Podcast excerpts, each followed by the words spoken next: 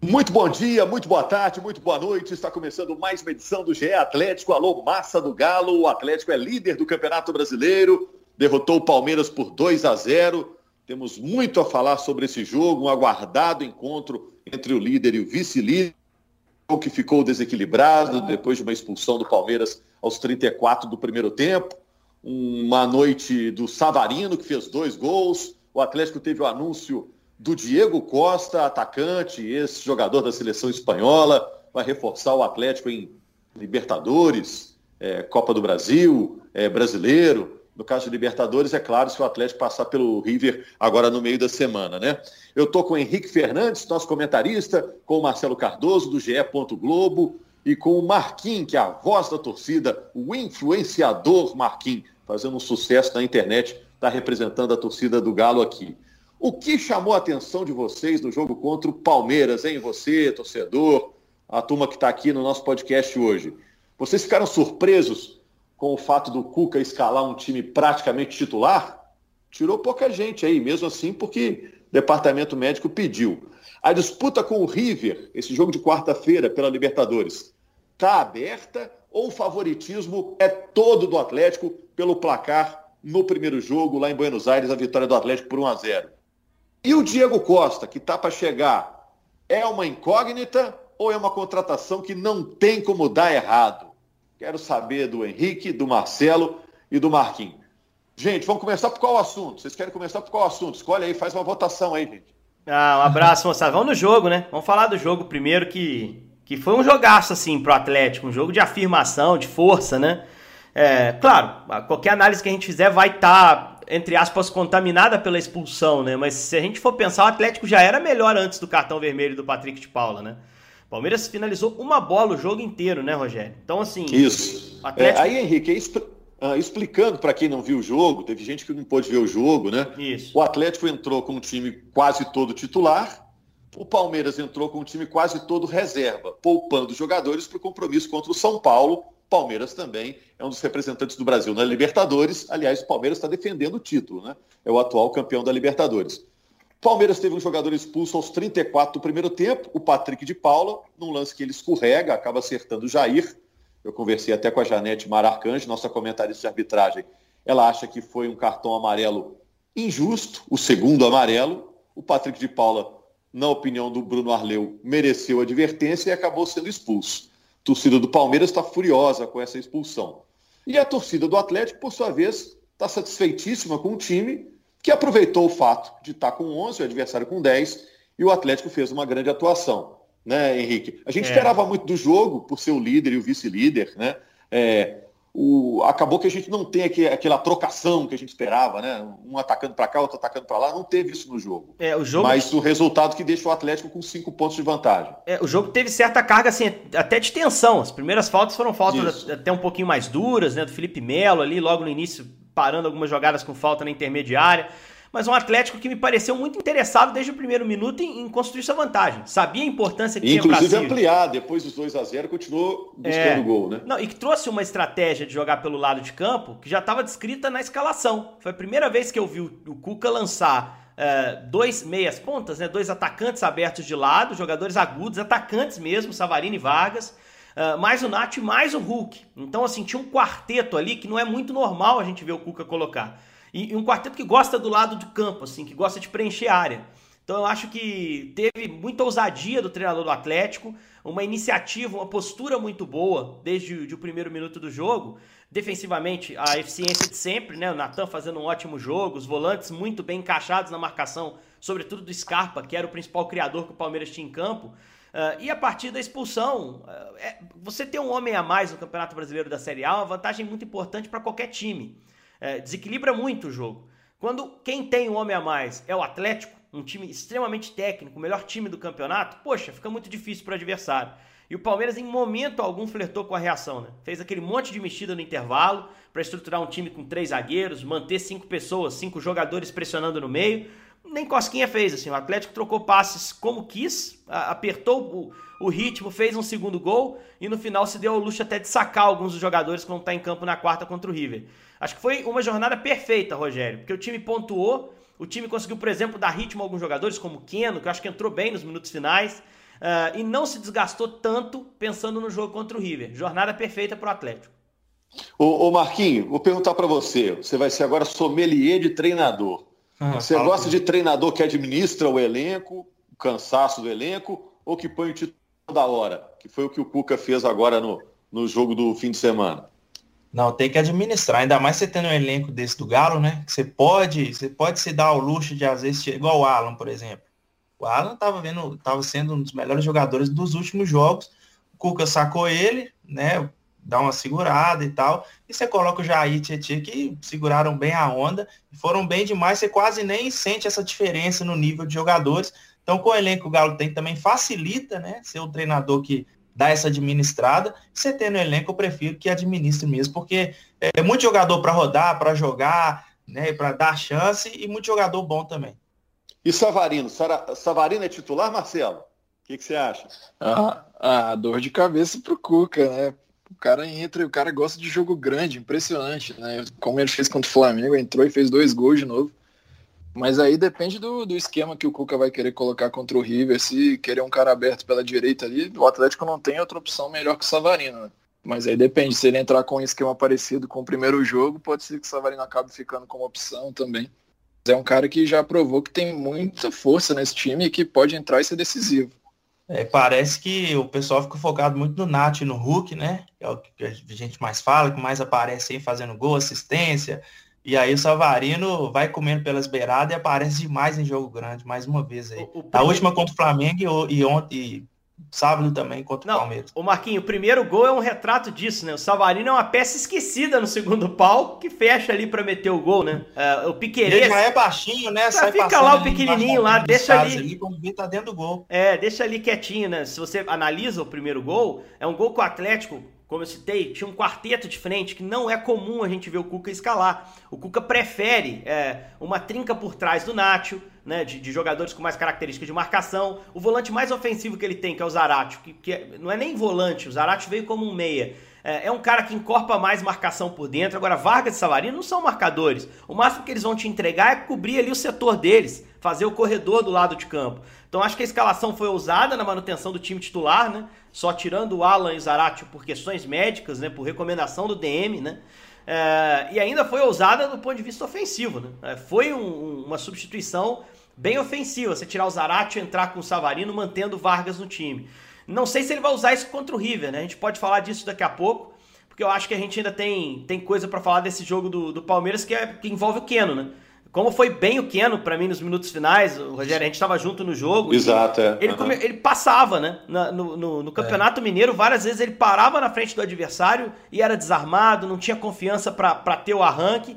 Ele deitou nos caras do Palmeiras ali no final. E são defensores do Palmeiras, que é um belíssimo time, bons defensores. Então gostei é, sou, de ver o Keno ir para dentro, cara. Gostei de ver. Sou muito fã do Keno. É, já falei aqui várias vezes que eu gosto desse jogador que vai para cima também. É bonito você ver o toque de bola ali, a tabelinha, mas é, é bom demais, até para você assistir o jogo. Um cara que igual o Keno, entrou ali, acho que com 15 minutos, 10, ele já tinha ido para cima três, quatro vezes ali na, na esquerda, e tentou pedalar, isso e aquilo. É um cara que perde muita bola, perde, mas porque ele tenta muito também. Então, até assim, é, é por questão de jogo, né? De você quebrar uma linha, de você entrar na área, tentar uma jogada, e pra você estar tá assistindo um jogo de futebol, você quer ver isso, né? A gente quer ver o cara indo pra cima. Não, e agora com agora, o Diego, pra, Diego Costa pra... chegando, dificilmente o Keno vai voltar a ser titular do Atlético. Mas eu vejo um potencial gigante para ele ser aquele 12 segundo jogador. Sabe aquele negócio? O jogo tá ruim, não estamos é. conseguindo criar. Mete esse serelepe ali na ponta. O Keno tem tudo para ser esse cara. Né? Se ele estiver fisicamente bem, a tendência é que seja assim. É, o é Atlético abriu uma né? vantagem importante, né, Marcelo? De cinco pontos mas tem muito campeonato ainda, né? A gente está nas rodadas finais do primeiro turno ainda, né? Ah, tem muito campeonato, mas o próprio Cuca fez questão de ressaltar que é um feito que tem que ser comemorado. Exatamente, mas tem que ser muito comemorado. Nove vitórias seguidas, é muito impressionante o que o Atlético vem fazendo. E, sim, tem muito campeonato, o Flamengo tá aí, todo mundo sabe o elenco que tem, deve chegar. Mas eu, eu, pelo menos, nunca vi o Atlético tão pronto, assim, com cara de time que pode chegar até o final com condições, né? É, a gente já começa a sonhar Palmeiras de verdade, também. né? A gente começa Palmeiras, assim. Palmeiras com um time completaço também, né? É, né? Tá envolvido em outras competições, mas o Palmeiras com um time completo também vai continuar brigando lá em cima. A tendência é, é, a gente afunilar aí nesses candidataços mesmo, é. né? E o Galo que não dá mole para um concorrente ao título, né, Rogério? Porque nos últimos anos a gente vê que o Galo ganhava até nos times que estavam ali meio de tabela, chegava para disputar mesmo com quem estava ali brigando pela liderança, pelo título, e dava aquela regada. Esse ano não, a gente viu um, time seguro que não deixou o Palmeiras ter muita liberdade, né? É, Na hora é. que tentou alguma coisa, a gente tinha o Natan Silva, que monstro demais. Estou gostando de ver esse menino. A exemplo é. daquele Atlético de 12 do Cuca que brigou pelo título brasileiro. Confronto direto com o Fluminense, o Atlético que, que venceu, né? Agregando os dois jogos. Um 0 a 0 no Rio, no turno, e aquele 3 a 2 histórico do Independência, né? Com o gol do Léo Silva no finalzinho. Então, assim, é, aquele time também foi bem em confronto direto. Era um time do Cuca também que brigou pelo título. A gente só espera que o desfecho esse é. ano seja diferente. Né? Que o segundo diferente. turno, o segundo turno, ele consiga sustentar é, esse nível de atuação. E eu tenho a mesma opinião de vocês. Assim, eu nunca vi um time do Atlético passando tanta confiança de que pode levar a médio e longo prazo. Passa muito Sim. pelo elenco, pelo elenco bem construído. Porque o time de 12 não tinha sobra no elenco, o time de 15 que brigou pelo título também não tinha sobra no elenco, o do ano passado muito menos, e não tinha tanto brilho assim. A principal peça técnica do Atlético do ano passado era o Keno. O São Paulo jamais teve um jogador do patamar do nível do Hulk ah, nas mãos para botar em campo pelo, pelo Atlético. Então, assim, esse ano tem brilho individual, esse ano tem elenco qualificado, tem gestão de grupo, Cuca fazendo isso de forma muito eficiente tem um encaixe coletivo, sobretudo do ponto de vista defensivo, né? A única coisa que eu vejo que possa atrapalhar o Atlético nessa jornada do Campeonato Brasileiro uh, é uma eliminação, por exemplo, numa Copa impactar psicologicamente demais. Aí eu vejo, vejo uma possibilidade de problema. Mas o time segue bem em todas as Copas, né? Tá, tá navegando em águas tranquilas nesse, nesse ponto também. Então eu acho que é, e... que é um ano especial, é, é tentar aproveitar essa grande oportunidade. E talvez seja um time até mais seguro que aquele de 2000, né? Porque o de 2013 até ficou conhecido assim, né? Mundialmente por ser aquele negócio da, do sofrido, né? De reverter o placar e tal. Agora a gente já vai lá contra o River, lá no Monumental, e seguro, arranca 1 a 0 e vem para BH, seguro também, sem aquele negócio de, ah, hoje vai ser sofrido, hoje vamos ver, nós vamos morrer do coração. A gente não vê isso no Galo desse ano. Ô, gente, me fala aqui, agora o jogo contra o River, essa disputa está aberta ou o favoritismo é todo do Atlético porque fez 1x0 no primeiro jogo? Sem favoritismo.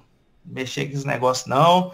E né, a gente já sabe que dá ruim. E o River, a gente sabe que não tem essa de fora e dentro de casa, né? Ele sempre engrossa um caldo aí é, aqui no Brasil também, quando vem. Então é continuar fazendo arroz com feijão ali, sólido na defesa, tranquilo não deixar também de atacar, não desistir do jogo, não deixar eles crescerem, tentar arrancar um golzinho ali, que ainda mais que vai ter a massa lá no. Ainda mais que em menor quantidade, mas a massa vai estar lá para dar uma empurrada também. É, tá aberto porque os caras jogam melhor fora, né, Marcelão? É, eles jogam melhor fora, o River, e isso já foi visto em outras edições de Libertadores, do ano passado mesmo. Caíram atirando em São Paulo contra o Palmeiras. Se tivesse mais 10 minutos lá, de repente tirariam o Palmeiras da competição, mesmo tendo perdido em casa, né? Então eu acho que tem que tomar isso como lição. Tá aberto, mas sim, o Atlético é favorito. Acho que favoritismo não significa vitória antecipada. Né? O Atlético te, joga por dois resultados, a própria vitória e qualquer empate. Então tem sim um grau de favoritismo para esse jogo, sim. É, e, e vamos é, falar. E é isso, Ah, pode, pode falar, não, só, só, só, ressaltando que o Galhardo é um técnico muito inteligente. A gente tem que lembrar também que o River vai estar reforçado do principal jogador deles, que é o Matias Soares, que não jogou no primeiro jogo contra o Atlético e deve voltar. Então é um River que deve, eu acho que até deve ir para cima do Atlético, mesmo estando no Mineirão. Então, por mais que o Atlético tenha um leve favoritismo, é promessa de jogo muito duro mesmo. Mas sem o Enzo Pérez, o meio perde muito. Em equilíbrio, em saída de bola. O Enzo Pérez suspenso, tomou um cartão amarelo no finalzinho do jogo do Monumental. É um desfalque extremamente importante, uma ótima notícia para o Galo. O Montiel, uh, lateral direito, que já ficou fora do jogo de ida, vendido agora para o Sevilha, né? Não, não tá à disposição mais para o Galhardo também é uma ausência que já, já, já se deu no primeiro jogo, que vai ser mantida para esse jogo do Mineirão. O time não aprende a jogar eh, porque o cara foi vendido, né? Precisa reassimilar. Deve fazer, por exemplo, com que o Casco seja o lateral direito, que é um canhoto, né? Uh, e algo que o Atlético pode explorar. Mas é um time agressivo fora de casa, né? O que é bom, de certa forma, porque o Atlético teve muita dificuldade em alguns momentos, tendo que enfrentar adversários fechados, que não deve ser o cenário desse jogo de quarta-feira. Eu... E às vezes encontra um espaço aberto ali para atacar, né, Henrique? Numa Exato. bola. Exato. Exato. Um time que nessa Libertadores não se fechou bem contra o Atlético, para mim o único que veio a Belo Horizonte e não se fechou bem, tomou quatro, que foi o Cerro. O Cerro, desde o início do jogo, marcou mal. Tentou ser mais agressivo que, que, praxe, que de praxe, né? Tentou marcar um pouco mais acima e o Atlético foi empilhando gols. Uh, então acho que o Galo tem que, tem que confiar muito nesse jogo. Acho que é, é possível até uma nova vitória contra o River Plate mas por outro lado também tem que ter atenção a essa remobilização que o River normalmente mostra quando joga como visitante sob o comando do Gadiardo. Agora, o Marcelo, é... me fala aqui, Diego Costa, em que pé que tá? Ele, ele, se, ele se anunciou no sábado, né? O Atlético confirmou. Quando é que o cara chega, Marcelo? O torcedor do Atlético quer saber tá anunciado já, né? E tinha uma expectativa, inclusive a gente está gravando isso na segunda-feira, dele chegar hoje pela manhã, só que foi adiado, a gente confirmou agora há pouco com o Atlético. A expectativa agora é que ele chegue na terça e aí para fazer exames médicos, assinar contrato e enfim ser apresentado. Né? Existe até uma expectativa de que ele possa ser apresentado lá no Mineirão, inclusive, só que isso não está confirmado ainda. Mas já é reforço, está confirmado, agora é questão de tempo para ele finalmente ser apresentado aqui em BH.